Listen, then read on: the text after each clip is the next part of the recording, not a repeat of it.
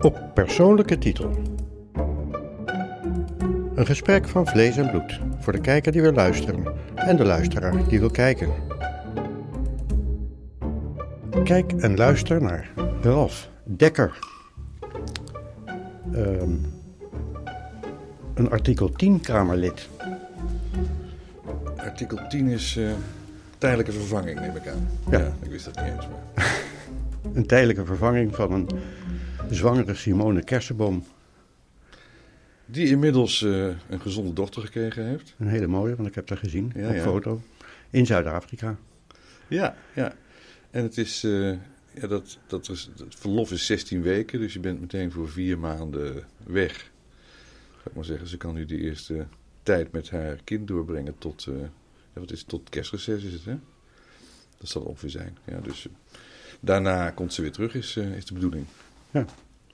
En dan is eh, Ralf Dekker weer vertrokken. Ja, dat is mijn stage weer voorbij. Ja. Ja. Het is een hele bijzondere stage. Ehm, wij zijn even oud. Ik ben het 57. Ja, dan krijg je dat. Ja, ja. Dus ook ehm, met nog net een inkpotje op de desk op school. Ja, ja, ja. En als je mooi geschreven had, eh, groene inkt kreeg je dan, zo'n heel potje. Dan, Oh. Als je goed was kreeg geweest met dat schrijven, dan uh, Een groen lapje waar je de... een inklapje, dat waren vaste dingen. Ja, ja, precies. Ja. Volgens mij moest je die zelf meebrengen. ja, dat klopt. Dus dat waren typisch dingen die eh, had mijn moeder gemaakt. Zo'n knoopje erop. Meerdere lapjes en met een knoopje vast. Oh ja, ja, Ja, ja zie je. En het aapnootmies kunnen we nog eh, opdreunen. aapnoot, ja, trouwens, ik weet het niet meer. Aapnoot, mies, eh, schapen zit er. Ik weet al die woorden niet meer, moet ik zeggen. Ehm, maar inderdaad. Heb je dat je kinderen geleerd? Nee, ik was toen zelf heel erg met mijn werk bezig. Dus ik heb mijn kinderen gewoon braaf naar school gebracht. Eh, De, de school in de buurt. En eh, ja, die zijn uiteindelijk eh, goed opgegroeid, naar mijn gevoel. Maar inderdaad, nu ben ik met die scholen bezig geweest. En zit je geweldig te kijken wat komt op zijn school echt voorbij voor de kinderen. Maar in de tijd was ik daar maar heel beperkt mee bezig. Zeker met de lagere school. Middelbare school wat meer, maar de lagere school totaal niet. Het was gewoon, ja, die kinderen die leerden lezen en schrijven. Ze hoorden dat gewoon bij het, in het buurtschooltje. En net de pech dat de mammoetwet was ingegaan. Voor mij, ja. Ja, ik ben van... eh, ik heb een, zusje die is één jaar ouder. Die was het eerste jaar na de mammoet. En ik dus het tweede. Ja. Dus de HBS heb ik net niet meer meegemaakt. Ja. Nee. Maar het is wel goed gekomen. Ja, ja, nou ja. eh, maatschappelijk gezien zeker, ja. Ja, dat Ja. bedoel ik. Ja. Ja. Want ik spreek, pardon, ik spreek met een eh, oud topman van de Rabobank. Dat is zo. Ja, topman, dat suggereert altijd een beetje dat je de, de voorzitter van de raad van bestuur bent. Ik was natuurlijk lid, maar wel van het bestuur, ja. Dus van het hoogste college, zou je kunnen zeggen. Nou ja, de raad van commissarissen nog natuurlijk. Maar inderdaad, eh, het hoogste uitvoerende college, daar was ik eh, lid van. Ja. Ehm, maar voordat we daar aankomen, ehm, opgegroeid in Utrecht. Ja, nou heel kort. Ik ben in Utrecht geboren. Ik heb daar een jaar gewoond. Of zoiets, een jaar en een half of zo. En toen verhuisden we naar Almelo. Dus dat is een totaal andere omgeving. Dus ik heb leren praten in Almelo. Hoe kwam dat? Ja, mijn vader was eh, onderwijzer. Mijn moeder trouwens ook in die tijd nog. En hij kreeg een baan in Almelo. En toch het aap- aapnootmies niet kennen. Nou, niet meer. Ja, aap. een onderwijzersfamilie. Ja, helemaal. helemaal. Het gezin was een onderwijzersgezin, maar ook de verdere familie. Van beide kanten, moeder en vader, maar vader helemaal. Dat waren eigenlijk allemaal mensen in het onderwijs. Ja. En ook mijn eigen eh, zusjes en broer zijn nou ja, in die hoek terechtgekomen. Niet, ja, niet helemaal één op één, maar wel bijna helemaal. Dus ik was de enige die echt in een commerciële omgeving terechtkwam, in een bankomgeving. Ja, hippies waren het dus. En jezelf ook? Ik ook, ja, want ik was in de tijd. eh, had ik bij handarbeid zo'n eh zo'n piesteken gemaakt. Weet je wel, helemaal mooi zo eh, gesoldeerd. En ik droeg een veter met zo'n zo'n piesteken. En ik had een petje op en zo. Dat was echt heel. eh, ik was heel Peace rebels. van de, de Churchill Peace of, of het, het, het Nee, dat, dat, weet je wel, dat teken zo. Ja, dat is toch bandenbom? Bandenbom, ja, precies. Ja, ja. Ah, ja. Ja, dat was in die tijd. Ik was toen ook een, eh, een PSP-aanhanger. Ik mocht nog niet stemmen, want Uh, toen was ik 16 of zo. Maar ik vond dat prachtig. Nou, dat was heel hip toen. Ja, ik uh, probeerde hip te zijn. En dat was ook heel vrij, de PSP. Dat was echt voor vrijheid. Nou ja, een aantal dingen van toen, ja, lang niet alles natuurlijk, want ik ben opgeschoven op de tijd, maar een aantal dingen van toen heb ik nog steeds wel. dus de aarzeling die, de, die PSP had, sterker nog, die waren gewoon tegen de NAVO. Hè. Uh, nou dat, ik heb daar aarzeling bij gehouden eigenlijk al die tijd. Ik wilde dienst weigeren. Vroeger uiteindelijk was dat niet nodig, werd ik afgekeurd. Mijn jaar was uh, volgens mij oververtegenwoordigd. Dus ze zei, laat je maar afkeuren op je longen. Nou, ik heb 40 jaar gerookt, maar toen rookte ik nog niet eens. Dus waarom ik het afgekeurd was niet helemaal duidelijk. Maar het was gewoon een manier om, dus heb ik het opgevat, om mensen die wilden dienst weigeren of niet enthousiast het leger in wilden, om die op een andere manier uh, op een zijspoor te kunnen zetten. En ik was toen niet principieel genoeg om te zeggen: ik wil me goed laten keuren om vervolgens dienst te weigeren. Dat was net iets te gortig. Maar in ieder geval, het zat allemaal, dat, dat gevoel zat er wel in.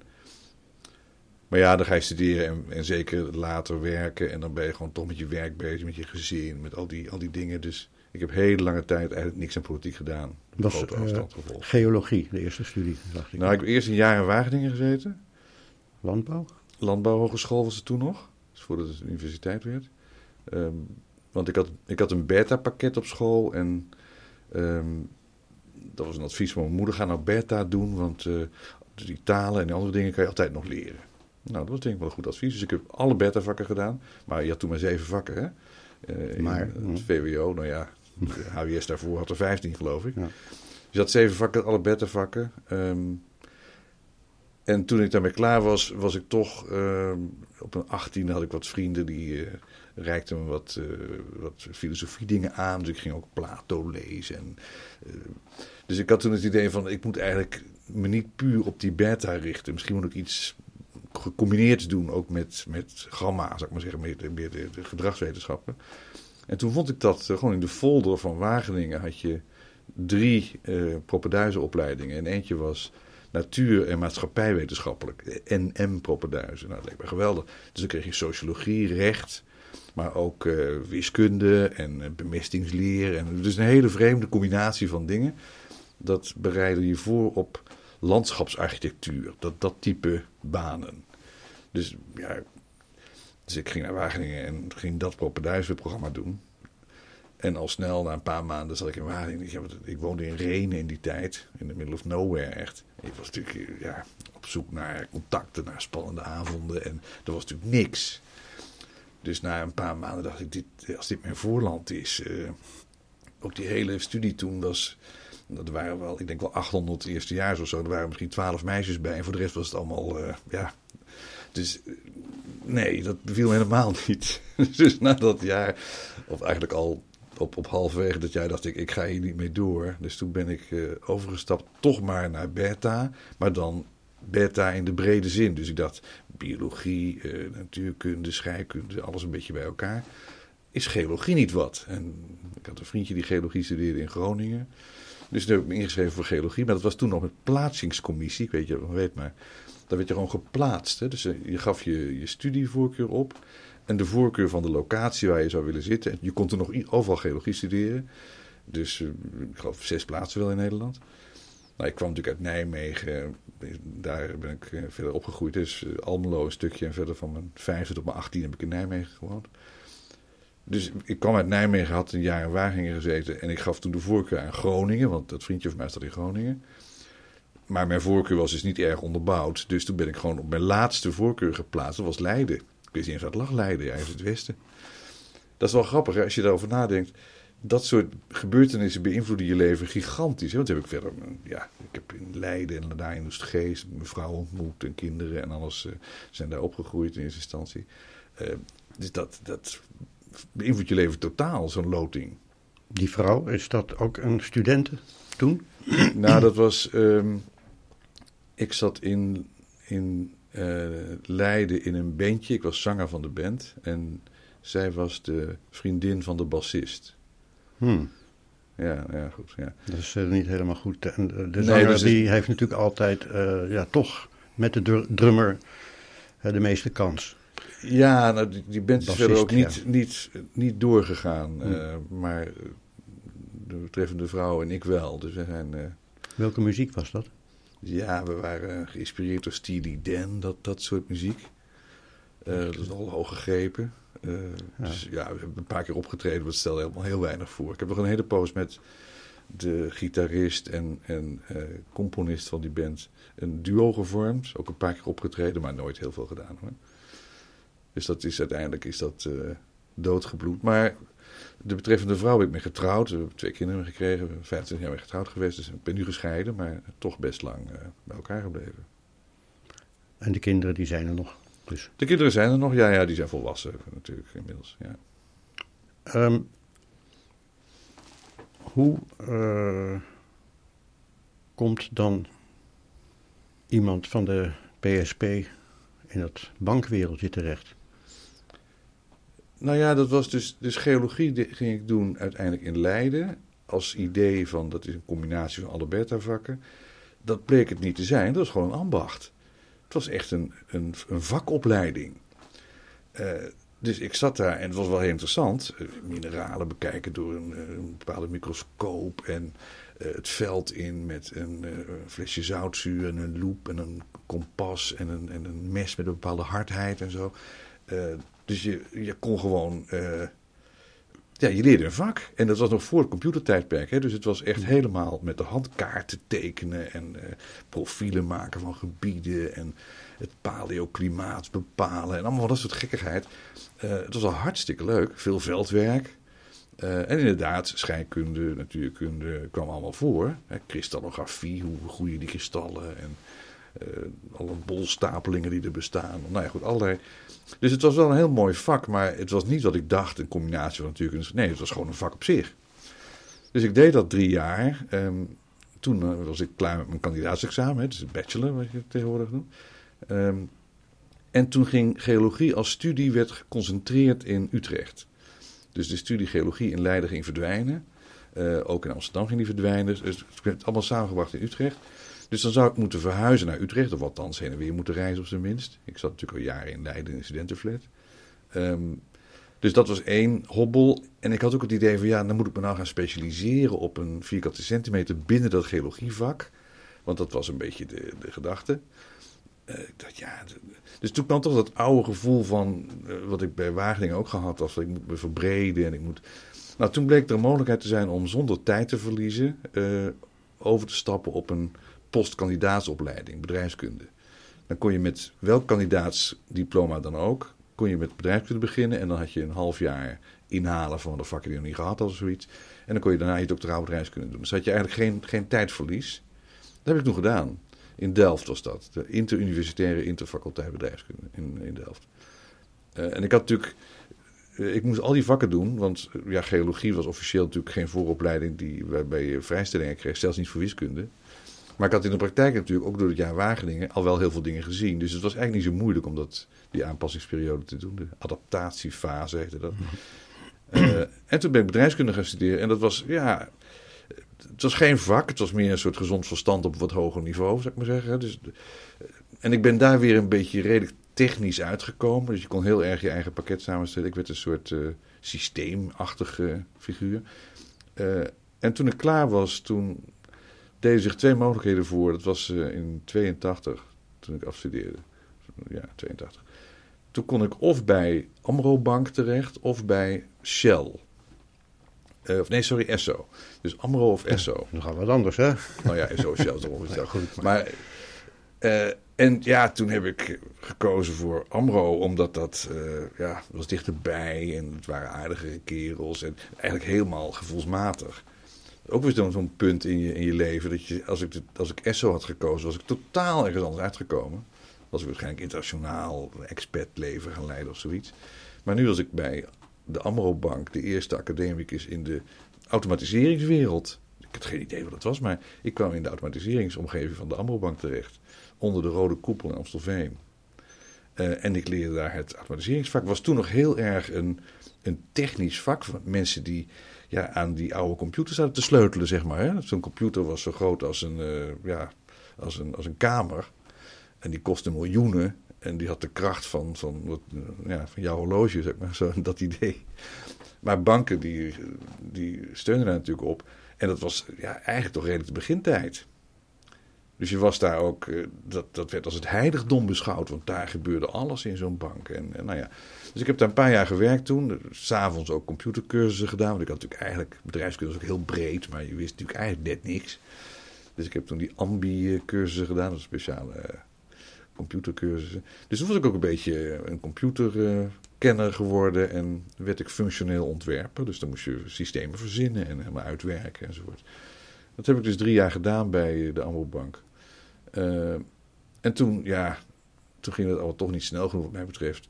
Toen ben ik gaan solliciteren bij een, uh, een consultancybedrijf, Piet Marwick. Maar wat ging niet snel genoeg? Nou ja, ik, op een gegeven moment had ik het idee van ik weet nu 80% En voor die laatste 20% kan ik nog 20 jaar doorgaan.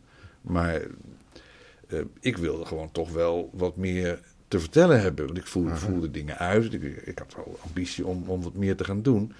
En had je zo'n carrièrepad wat ze er helemaal hadden uitgewerkt. Eh, en dat ging jaren overheen. En dan, nou, nou ja, in, volgens die planning was je dan na zes, zeven jaar... kon je misschien een keer hoofd van die afdeling worden. Ik dacht, ja, als ik nog een keer wat wil bereiken, schiet ik toch niet op. Dus... Uh, Zit dat uh, louter in jou of in de hele familie? Die drive om hogerop te komen, iets te zeggen te hebben? Ja, nou, in de familie juist niet, denk ik. Ja. Uh, maar bij mij wel, ja. Ik heb sowieso een beetje mijn eigen weg moeten vinden, ook in, de, in die begintijd. Maar noemden mensen je al jong bijvoorbeeld een streber? Of, of werd erop aangekeken, vooral in die uh, PSP-kringen waarschijnlijk? Maar... Nee, nee, volgens mij niet. Nou, toen ik bij een bank ging werken, was het een, ja, niemand kende dat verder. Een bank, oké, okay, nou, dat kan. Uh, en toen ik later inderdaad wat sneller in de, in de, uh, ja, in de maatschappelijke ladder omhoog kwam, uh, werd ik wel een beetje aarzelend bekeken door veel mensen, van, uh, ook door mijn familie. Ik was een beetje een buitenbeentje, want die waren allemaal gewoon onderwijs ingegaan of iets dergelijks. En ik was toch al een leaseauto, weet je wel, dat soort dingen. Dat kwam natuurlijk allemaal heel snel. dus die keken mij wel een beetje argwanend aan, van, van wat, wat is dit allemaal? Ik was een beetje, ja, ze vonden me toch een soort rechtse bal, zeg maar. Want het was uiteindelijk een Partij van de Arbeidsmilieu waar ik vandaan kom. Kapitalist. Ja, kapitalist, ja. ja. En ik had natuurlijk, mijn, ja, de PSP was al heel lang geleden. Maar goed, ja, uh, in ieder geval het nest was. Het nest was wel een beetje zo, ja, ja, dat is waar. Dat is waar. Ja, maar ik was ook niet echt. Uh, uh, bij de Amrobank vond ik het. Het was interessant en leuk, maar ik zag dan wat mijn baas deed, of de baas van mijn baas. En dan dacht ik, ja, maar volgens mij zou ik dat beter kunnen. Uh, en ik vind dat hij dat anders zou moeten doen. Uh, dus het was, ja, de, de drive kwam meer van, uh, we kunnen de organisatie beter maken. Ik zou sommige dingen beter doen.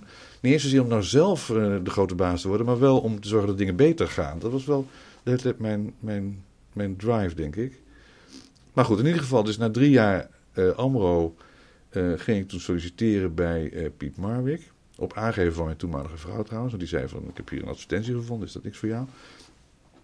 Want die merkte ook dat ik een beetje ja, verveeld raakte bij de Amrobank. Uh, en ik ging daar toen solliciteren. Dat was een totaal andere wereld. Dat is wel heel grappig. dat was toen een klein adviesbureau. Dat hoorde bij een accountantskantoor en zo. Dat is, is nu onderdeel van KPMG, de PM van KPMG. De Nederlandse tak was, heel klein en die consultancyclub was misschien 30 man of zo, 25 man. Uh, en consultancy was toen booming, en dan praat ik over 85. Uh, ehm, en ja, je had McKinsey en verder had je niet zoveel. Dus we werden ingehuurd voor allerlei dingen. En ik werd uh, ja, eigenlijk als een soort. Ik werd als senior consultant verkocht. Nou ja, ik had drie jaar werkervaring. en dan zat je bij allerlei bedrijven. En al snel zat ik dan ook bij de Rabobank. Uh, en dan loop je één hoofdstuk voor op de mensen die je adviseert. Maar je adviseert meteen het niveau mensen wat ik bij de Amrobank niet eens kende. Uh, dus drie, vier lagen hoger in de organisatie. Uh, en je moest je wel helemaal kapot werken. Dus ik heb me toen echt, ja, dat, dat gezapige Amrobankwerk was afgelopen. Het was echt dag en nacht doorgaan. Maar ik vond het wel leuk, want het was wel succesvol. dus ja, dat ging toen eigenlijk heel goed. Dus dat heb ik een paar jaar gedaan. En toen uh, ging Piet Marwijk fuseren met Kleinveld Kraaienhof, dus tot KPMG. En toen was dat kleine, leuke Piet Marwijk als plotseling een afdeling geworden van iets veel groters. Want het was, die fusie was wereldwijd paritair, maar in Nederland was Klein van Kraaien veel en veel groter dan, uh, dan Piet Marwick. Ehm, en toen dacht ik, ja, god, ik vond het eigenlijk een minder leuke omgeving. Uh, bij Piet ik, stond ik op het punt om manager te worden. En dan had je weer allerlei commerciële verantwoordelijkheden. En hier was je gewoon senior adviseur. Dat waren er honderden van, weet je wel. Dat was een heel ander verhaal. Uh, dus toen ben ik wat gaan solliciteren bij, toen nog bij Arthur Anderson. Dat een paar jaar later hopeloos op de fles ging. Maar het was toen een hele grote winkel. Ook een adviesgebeuren. Um, en toen zei de Rabobank waar ik toen zat, zei van nou, dan huren we weer Arthur, Arthur Anderson wel in. En toen dacht ik, ja, maar als dat zo werkt, dan kunnen we hem ook direct inhuren. Dus dat zijn ook van die. Dus toen dacht ik, ja, want ik zat toen in een cruciale plek op een project en allerlei dingen. Uh, dus die mensen wilden me absoluut niet kwijt. Dus dan ben ik uh, gaan. Ja, toen heb ik een, een BV opgericht, heb ik ontslag genomen. En heeft de Rabobank Ralf Dekker BV ingehuurd. Dus ik was een soort ZZP'er avant la lettre, zeg maar. Dat uh, want dit speelt dus allemaal in, het is 88 of zo, ja. En het, grappige was dat de Rabobank wilde zeker zijn dat ze mij konden inhuren. Dus ik moest, het contract was heel bizar. Hetzelfde uurtarief als ik bij Piet Marwick uh, in rekening bracht. Nou, dat was natuurlijk fors. Um, en minimaal drie dagen in de week. Nou, wie heeft er nou zo'n contract? En dan voor twee jaar. Nou, die twee jaar er, uh, werden er zes. Uh, en die twee, drie dagen in de week werden er natuurlijk ook zes. Dus dat was een prachtige tijd. Ook weer uh, heel hard gewerkt, maar wel heel leuk. Uh, en uiteindelijk ben ik toen bij de Rabobank... op een gegeven moment zei ze, ja, je moet in dienst komen. Want het kan zo niet. En toen ben ik daar verder in dienst gekomen en doorgegaan. Nou ja, dat was mijn Rabobank carrière. Maar het is een... een je komt in een soort sociale omgeving terecht. Hè? Zo'n, zo'n, dat herken ik hier wel, nu ik in de Tweede Kamer zit. Het is een beetje vergelijkbaar. Het is een soort corporate wereld waar je de eigen regels gelden en iedereen kent elkaar. Het is gewoon een soort sociale omgeving waar je in zit. Um, en een hoop concurrentie. Eigen winkeltjes. Ja, eigen winkeltjes. Uh, je moet ook leren om te gaan met die grote structuren. Uh, de, wat ik nu vaak merk in kleinere organisaties, ook in, het, in, in Forum voor Democratie, de kleine dingetjes. Mensen zijn helemaal niet gewend om dingen. Uh, die sturen een mail naar iemand. Um, en dat was bij, bij de Rabobank, was dat, maar overal volgens mij in grote organisaties is dat zo. Dan moet je even nadenken, oké, naar wie stuur ik die mail? Wie wil ik uh, cc'en? Want het is belangrijk dat hij het ook weet en zo. Uh, ik kan hem niet passeren. Of ik moet eerst met die af, afstemmen voordat ik zus doe. Gewoon de, de, de, ja... Eigenlijk de, de, de, normale manier van werken... als je in grote groepen elkaar niet voor de voet wil lopen, zou ik maar zeggen... En in kleine organisaties weten ze dat vaak helemaal niet. Ik heb hele jonge mensen nu te maken die uh, ja, iets vinden en dat boem en zeggen. Ook in een groep, weet je wel, in een, in een appgroep. Uh, iemand boem uh, iets toevoegen. terwijl ieder ander kan meelezen. Allemaal dat soort kleine dingen. Die hebben het helemaal niet door. Hè? Dat, dat je dat even anders moet doen om best wel in een waarde laten. Gewoon een beetje. Een beetje Dus de grote meester binnen komt nu bij Forum ook orde op zaken stellen in korte tijd. Nee, dat, dat zou ik niet willen zeggen. Het is, het is meer dat ik breng een, uh, een heel andere ervaringswereld mee. Ja, want die wereld um, van de bobo's wordt er buiten wel gezegd. Hè? Uh, hoe is dat? Want, uh, daar mag je het met elkaar on, oneens zijn. De wereld van de bobo's bedoel je bij de, bij de bank? Bij de bank. ja, dat is wel, zeker in de tijd dat ik er zat uh, was het een behoorlijke vrijplaats. Want ik ben wel al vanaf begin jaren 2000 was ik bijvoorbeeld uh, heel erg wakker geworden over klimaatverhalen. Kijk, klimaat, CO2. Ik had natuurlijk een geologieachtergrond. Op een gegeven moment dacht ik van ja, maar laat ik nog eens nazoeken. Hoe zit dat precies? Hoeveel CO2 was er ook alweer? En hoe werkt dat dan? En dus een kringloop. En nou, al snel was ik helemaal verkocht en was ik helemaal te studeren op uh, wat is dat global warming verhaal eigenlijk. En kwam ik al vrij snel achter, dit is, dit is flauwekul. Dit is, helemaal, dit is een, een, een onzin uh, probleem. Uh, nou ja, goed. Dus op een gegeven moment ging ik er ook stukken over schrijven en doen. En toen was in de Rabobank nog de sfeer van... Uh, ja, interessant dat iemand zoals jij daar wat van vindt... en ook wat van weet. En gewoon vertel eens. En, uh, ja, het was een groene bank, hè, die, die afficheerde zich ook als groen. Maar het was helemaal niet storend dat er nou iemand, ook vrij hoog in die organisatie, anders over dacht. En daar ook, nee, dat was, was eigenlijk interessant. Een soort diversiteit, hè, ik maar zeggen, van, van opinies. Dat, dat komt toen nog. Um, we hebben toen Salomon Kronenberg nog gehad bij een hele grote bijeenkomst. Ik weet niet of je dat zegt, maar dat is een van de topgeologen in Nederland. Inmiddels uh, met emeritaat. En dat, ook zo iemand zegt van ja, klimaatverandering is van, van alle tijden. En uh, er is eigenlijk heel weinig te zien. En we hebben het eigenlijk over. Um, en die heeft daar boekjes over geschreven en zo. Maar die was dus ook een van de key sprekers in een heel grote seniorenbijeenkomst. Uh, hè, dus de, de, de, senior executive, zeg maar, van, uh, van de Rabobank. tegenover iemand anders die een veel ernstiger verhaal had.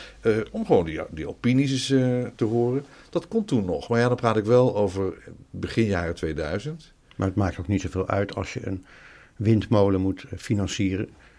Uh, nee, maar het begon ook wel een beetje een ideologie te worden. Hè? Dat was toen al zo. Ja, En ook veel mensen bij, ook zeker veel mensen die zich aangetrokken voelden tot de Rabobank, dit was heel veel andere organisaties, die uh, werden ook gedreven door een soort uh, ja, ideologische energie. Van, van... Maar was het niet marketing?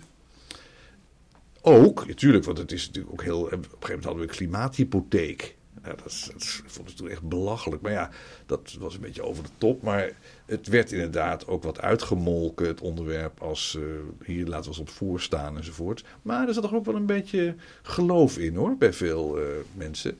En tot mijn verbazing toen veel meer geloof en, en ideologische bevlogenheid dan kennis van zaken. Die was eigenlijk nauwelijks aanwezig. Ook niet bij de duurzaamheidsafdeling, die dan eh, de verhalen moesten schrijven en zo. Uh, dus het was inderdaad een combinatie van uh, ideologie en marketing. En dat paste mooi in een boerderij, denk je aan een soort ot- boerderijtje met drie koeien, zes varkens en twaalf kippen. En dat, dat zijn de, klanten van de Rabobank. Nou, nee, dus hè. want de enige agrarische bedrijven die bij de Rabobank echt klant zijn en konden worden, waren eigenlijk industriële boerenbedrijven. Hm. En die boerenbedrijven zijn steeds kapitaalintensiever geworden. En dat is natuurlijk voor een bank interessant, want dan kun je ook iets, uh, iets financieren. Dan heeft het een beetje volume. Dus het, dat beeld, dat, en daar had ik toen wel eens wat discussies over. Het beeld wat naar voren werd gebracht als het uh, toch een beetje het, het imago van, van uh, de groene boerenbank beetje romantisch, zeg maar. Dat, werd, ja, dat contrasteerde steeds scherper met de werkelijkheid, die gewoon uh, ja, ging over de grootste aanleveringsketen van McDonald's, zou ik maar zeggen. Hè, die we dan, uh, want dat was natuurlijk groot en dat is interessant. En voor die windmolens geldt hetzelfde. Um, we hadden dan discussies, toen was ik al wat, wat verder in die organisatie gekomen. Toen had ik in de raad van bestuur, dan hadden we discussies over het financieren van windmolens. Uh, dat was een enorm aandachtsgebied en nog steeds. Uh, en ook een enorm uh, groeigebied voor bankaire activiteiten. En ik was toen ook echt bezorgd. Ik zei, jongens, dit is uiteindelijk een scam, dit hele verhaal. En als ik heb het honderd keer verteld en er zijn allerlei verhalen over enzovoort. Als mensen het echt niet willen begrijpen en ze willen per se die windmolens neerzetten en de overheid vergoedt het en garandeert het enzovoort. Ja, wie zijn wij dan om niet een profijtelijke lening af te sluiten? Ja, uh, dus zo zat ik er ook in. Maar ik vond dan wel, uh, laten we dat dan vooral ons concentreren op de bouwfase. Hè, want je hebt zo'n heel traject heeft een exploitatiefase, dat is dan de tweede. En de bouwfase is de eerste. Die bouwfase is, is minder afhankelijk van de uiteindelijke acceptatie van dit soort structuren. Want ik had er een hard hoofd in. Ik dacht, dat gaat op een zeker moment. Komt men erachter dat het één grote uh, fopperij is. Nou ja, dat is nog steeds niet gebeurd. Dus in die zin dat ik ernaast. Maar we hebben ons toen, met name ook door mijn inbreng, met name geconcentreerd op dat eerste stuk. Dus op de, op de bouwfase bij het financieren van, uh, van. En niet op de exploitatiefase. Dat is het gevaarlijke, de gevaarlijke kant, de exploitatie. Omdat die natuurlijk op een gegeven moment misschien falikant mislukt. Nou ja, als je... Het is tien jaar geloof ik hè, dat zo'n ding staat. Ja, 10, 15 jaar. Volgens mij is 15 jaar officieel. Maar we hebben toch heel weinig uh, ervaring ermee. En nu zie je dat als je die dingen moet afbreken, dan uh, ja, het is eigenlijk helemaal niet te recyclen. Dus er zitten allerlei problemen aan. En los daarvan is. Ik had veel eerder verwacht, wat nog steeds niet het geval is, maar dat er een soort tegenkracht zou komen van. Oké, we wisten het niet en we konden het misschien niet weten, maar deze bron van energie is natuurlijk totaal inefficiënt. Uh, maar dat doet toch niks uh, af aan de investering? Want ja, nee, nee, maar ik dacht op dat moment gewoon. Uh, nee, maar op een gegeven moment, de overheid is voor een bank uiteindelijk niet de allerbetrouwbaarste partner, omdat de overheid kan onder druk van de publieke opinie besluiten om regelingen die ze in de tijd voor en voor hadden afgesloten, om die toch bij te buigen. Uh, en als die publieke opinie zich heel erg zou keren tegen dit soort energieopwekking, um, dan gaan er op een gegeven moment dingen gebeuren die ook uh, de bank benadelen. Op zijn minst qua imago van we zitten vast aan die bankcontracten. Nou, als dat uiteindelijk de, de defense line van een regering wordt. Van ja, maar we zitten aan die bankcontracten. Nou, dan weet je wel wat er gebeurt. Welke bank dan? Nou, bank. Oh, nou, dat is het ook mooie profiteur. Dan krijg je zo'n soort dynamiek. En maar je hebt ze gewezen op die, uh, op die mogelijkheid, op die, op die kans dat het dus in de, op de duur misgaat. Ja, dat was, dat was mijn zorg. ja. ja. ja. Los van het feit dat ik het er inhoudelijk niet mee eens was. Maar ja, goed, uiteindelijk, ja, als, als iemand iets doms doet en dat willen zijn wetens en die moet daar geld voor lenen. Ja, ja uh, uiteindelijk uh, ben ik mijn broeders hoeder. Hè? Dus ja. uh, op een gegeven moment houdt het op natuurlijk. Um, gaf dat vrij, vrevel? Was dat een probleem? Want het nou, is wel in eerste hele... instantie niet. Um, in het begin van mijn raadsbestuurtijd niet. Daar hadden we daar echt nog wel open discussies over. In tweede instantie werd ook het raads- en bestuur gebeuren en die hele bank die schoof toen wel verder door. Hè. De nieuwe, nieuwe leiding had natuurlijk een paar wisselingen toen in de leiding gehad. Um, dus het, uh, ik zag wel dat zeg maar, de, de, de diversiteit van opinies die werd wat, wat ingeperkt en er werd toch steeds nadrukkelijker, uh, zelfs op raadsniveau en ook raad van commissarissen, werd er uh, gestuurd in de richting van, ja, we willen bij die duurzame, nou ja, vandaag zou je zeggen, woke wereld horen. Uh, dus dat was wel uh, ook het, mijn vertrek hè, na één termijn, uh, en ook het vertrek van mijn collega toen, is daar volgens mij toch niet helemaal los van te zien. Het, het, het moet ook klikken.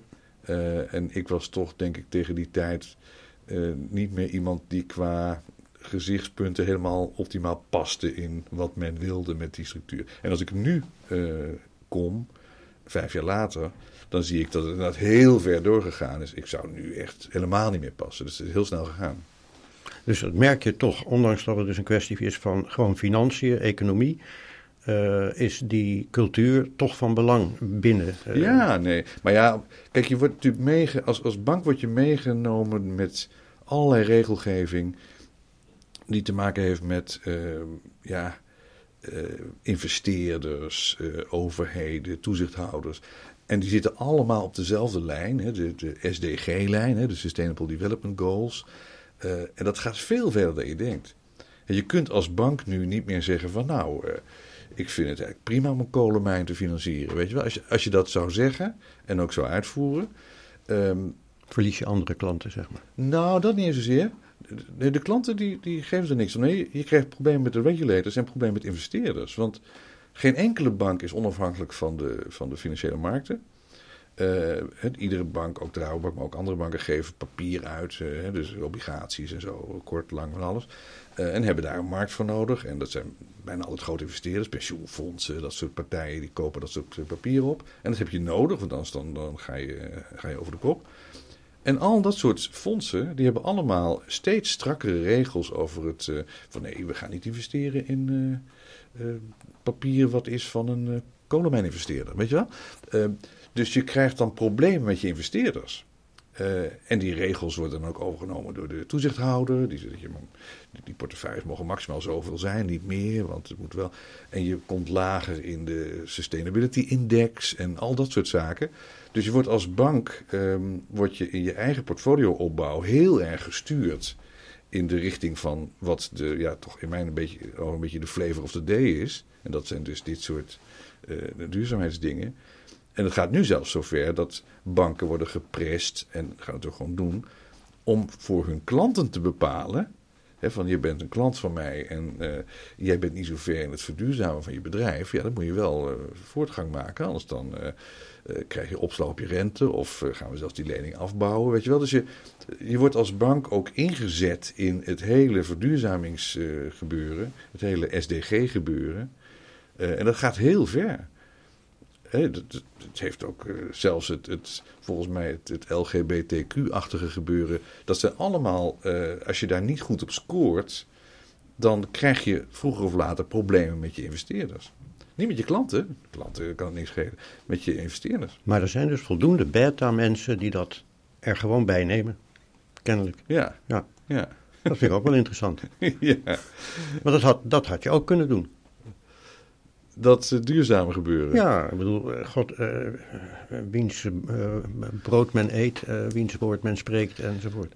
Ja, ik heb eh, in mijn, de tijd dat ik een beetje wakker werd, dus begin jaren 2000, heb ik zelfs een keer een stuk geschreven. eh, dat was waarom ik eh, tegen duurzaamheid ben. Dat was wel grappig. Eh, dat durfde ik toen niet onder mijn eigen naam te publiceren, maar dat heb ik wel geschreven. Eh, want dat is, die hele duurzaamheidshype, dat klinkt allemaal fantastisch, maar eh, dat is wat mij betreft fundamenteel een foute kijk op de, op de zaak. Ja, maar goed, Eh, tenzij je eraan verdient. Nee, maar eh, ja, Ja, waarom niet? Nee, oké, maar dan ben je puur. ehm, ja, dan ben je puur aan het, aan het rekenen. Ja, maar dat is de taak van een bank. Ja, dat is waar, maar. Nou ja, goed, dat is dan ook wat ze proberen, hè, wat men probeert. Ehm, maar ehm, ik vind het beangstigend omdat een, een, je kunt als bank geen keuze meer maken. Want ik denk zelf dat er zou best een keuze gemaakt kunnen zijn in de tijd. Hè? eh, als ik dan over de Rabobank heb, voor wij steunen juist de boeren in Nederland of weet ik veel, hè, dat, dat je je daar sterk voor maakt. Er waren wel andere routes mogelijk. Niet makkelijk, maar wel mogelijk. En nu loop je mee met iedereen in de, in de mainstream. Nou, wie is dan ideologischer? Jij of die directie van die bank? Oh, ik? Ja, Ja, ja oh, zeker. en Ja. toen hield het op. Toen, ja, toen hield het in zekere zin op. Ja, dat, dat klopt. Dat ben ik met je eens. Nee, dus de bankdirectie is niet ideologisch zozeer. Die is meer volgend. En ja, als de omstandigheden en alle toezichthouders en alle belangenpartijen je in een bepaalde richting duwen, dan ga je mee. Want ja, wat, moet je anders? Wie ben jij? Eh, vroeger was dat wat anders. Toen werden dat soort bedrijven en dat soort banken ook voor een belangrijk deel ook nog wel vormgegeven door individuen die ideeën hadden. Maar dat is nu denk ik veel minder. Je, je wordt gewoon zo ingepakt door allerlei regels en dingen. Ja.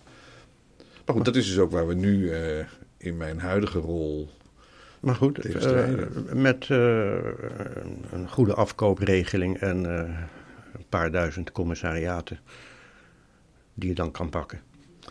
Ja, die tijd is een beetje nou voorbij. Ja. Van de commissariaten bedoel ik.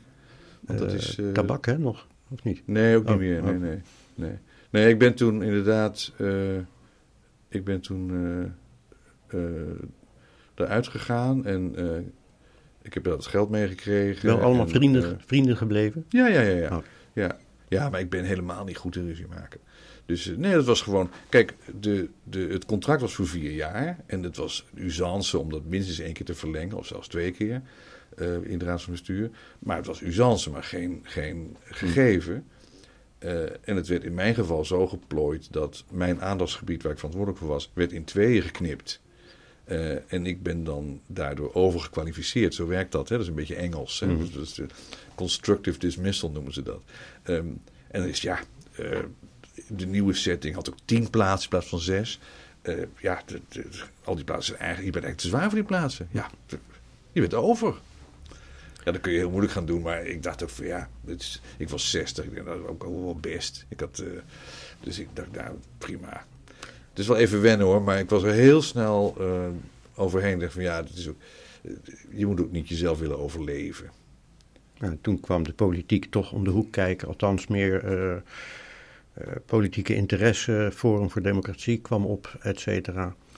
En via provinciale staten, meen ik, En nu het uh, neerzetten van de forumscholen, heten ze zo?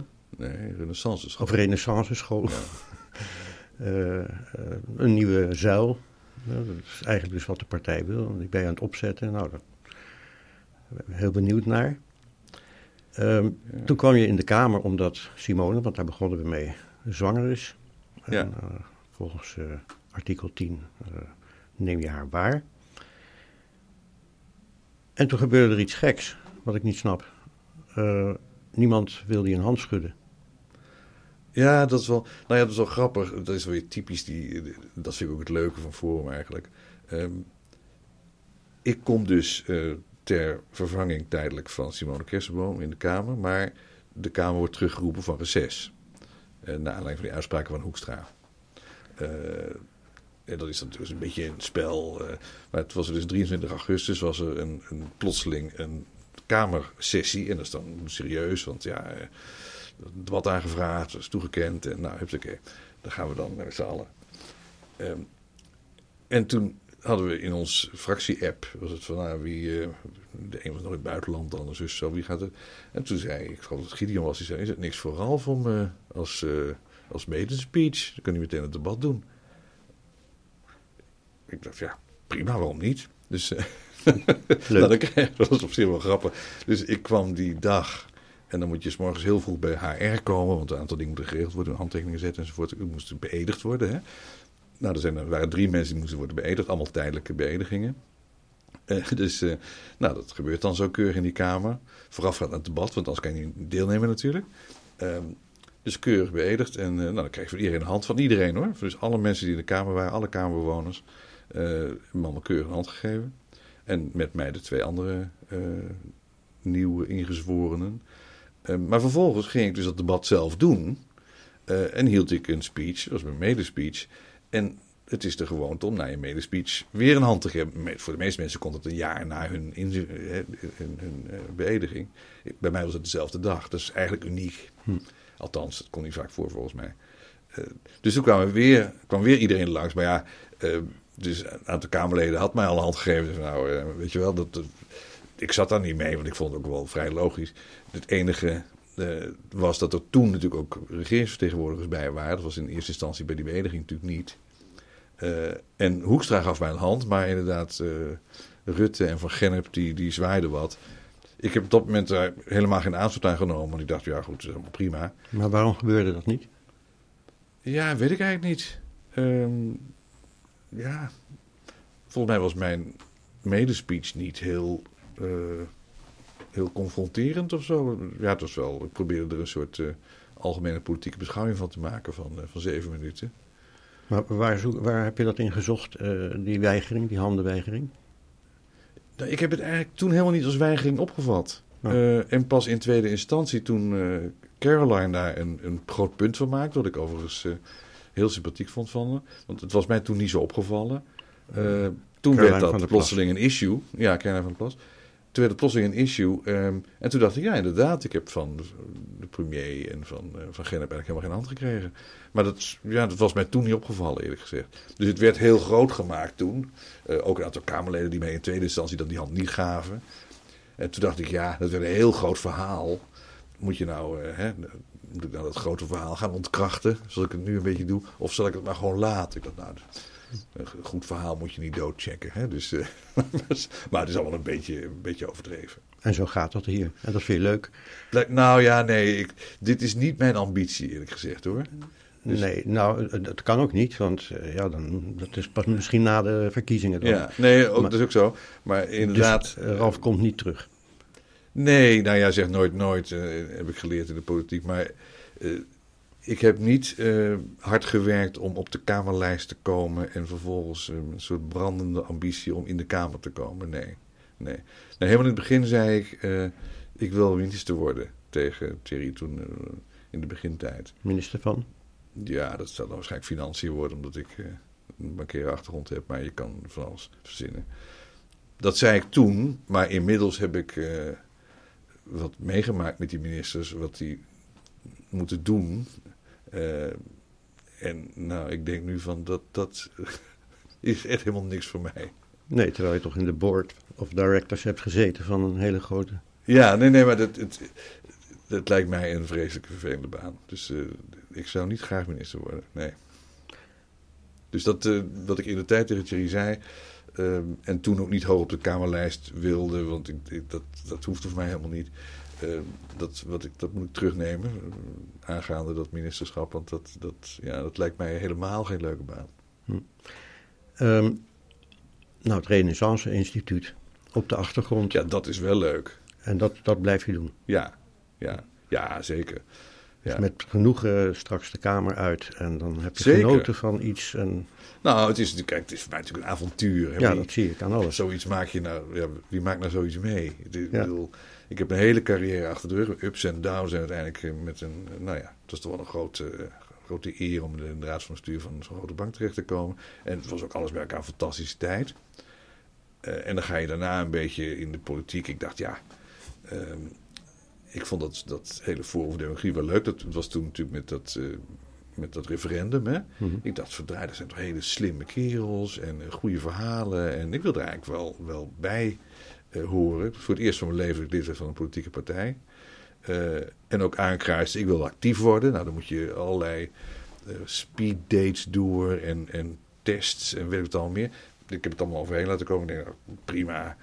Um, en ik heb opgegeven voor de provincie, omdat ik dacht van nou dat is een beetje onzichtbaar, maar dan leer je toch een beetje kennen hoe dat dan werkt. Nou, dat is wel uh, anders afgelopen. Dat onzichtbaar. Nou, dat onzichtbaar is later veranderd inderdaad, maar in het begin niet. Dus, en het, het is zo dat zo'n provincie eigenlijk heel erg lijkt op de Tweede Kamer. Mm-hmm. Het is veel minder in de schijnwerpers, maar de, de, de logica werkt ongeveer hetzelfde. Maar uh, die uh, mensen die hier nu rondlopen, uh, de gang van de, de, situatie hier in de Tweede Kamer als een soort bedrijf, bestuur, bedrijf, wat is het? Ja. is dat vergelijkbaar met zo'n topbank? Nou ja, het grote verschil is dat bij een bank toch wel, en ik denk dat het nu minder is, maar in mijn tijd zeker, heb je wel, nou het zijn twee dingen, je hebt een hiërarchie. Dus er is iemand de baas en er zijn mensen onder en zo. Maar er is een heel duidelijke chain of command, zou ik maar zeggen. Dat is hier natuurlijk veel minder zo. Uh, hè, want je bent individueel gekozen als Kamerlid. En, hm. ja, je kunt maar hoe komt die organisatie hier over? Nou ja, maar dus is het een... één verschil is, die, is de hiërarchie die, die er minder is, waardoor het wat, ja, wat chaotischer is. En twee, in een uh, bedrijfsomgeving heb je altijd toch de bedrijfseconomische argumenten die de bottom line zijn. Hè? Als je echt geld gaat verliezen of zoiets, dan is dat voor iedereen toch een soort overriding argument. Hè? Van uh, oké, het moet natuurlijk wel opleveren. Hè? Zoiets. Zo'n soort onderliggende basislogica heb je hier ook niet echt. Wat, wat hier met name speelt zijn de verkiezingen. Uh, de, nou ja, de gemeenteraad, provinciale staten en zeker Tweede Kamer. Dat zijn, dat zijn eikpunten waar iedereen naartoe werkt. Um, en ja, ik heb nog verder niet veel eikpunten ontdekt, eerlijk gezegd. Dus ik, ik zit nog maar net. Maar, hm. Dus de, het is wat warriger daardoor.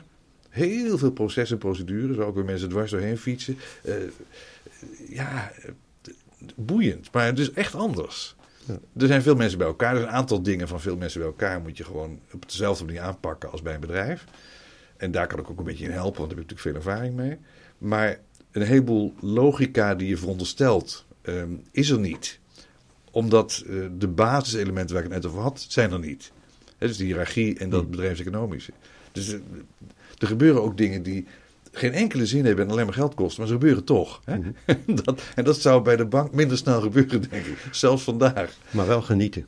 Ah, het is natuurlijk het is een ongelooflijk amusante uh, wereld. Ja, het is, en het, uiteindelijk gaat het wel ergens over. Hè? Want dat is wel het punt vandaag, vind ik meer dan ik ooit heb gezien, is er nu toch wel op alle fronten zo ontzettend veel aan de hand. Uh, en ja, niet echt uh, vrolijk stemmend. En dan moet op heel veel fronten, moet er echt, vind ik, ja, uh, moet het een totaal andere kant op. Maar ja, uh, daarvoor zit je hier, nog een ja, paar maanden. En, ja, nou ja, je kunt daar wel aan bijdragen. Nou, daarom. Dat is toch schitterend. Ja, dat vind ik ook. En dan straks met een dikke sigaar op een school uh, opzetten en uh, regelen. Nou ja, bijvoorbeeld. dat is de lange termijn. Hè? Ja.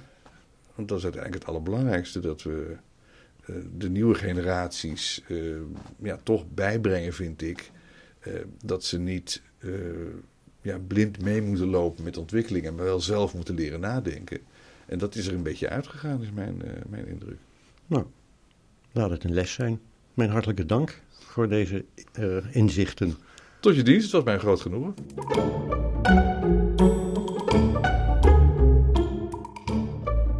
U heeft geluisterd naar Op Persoonlijke Titel.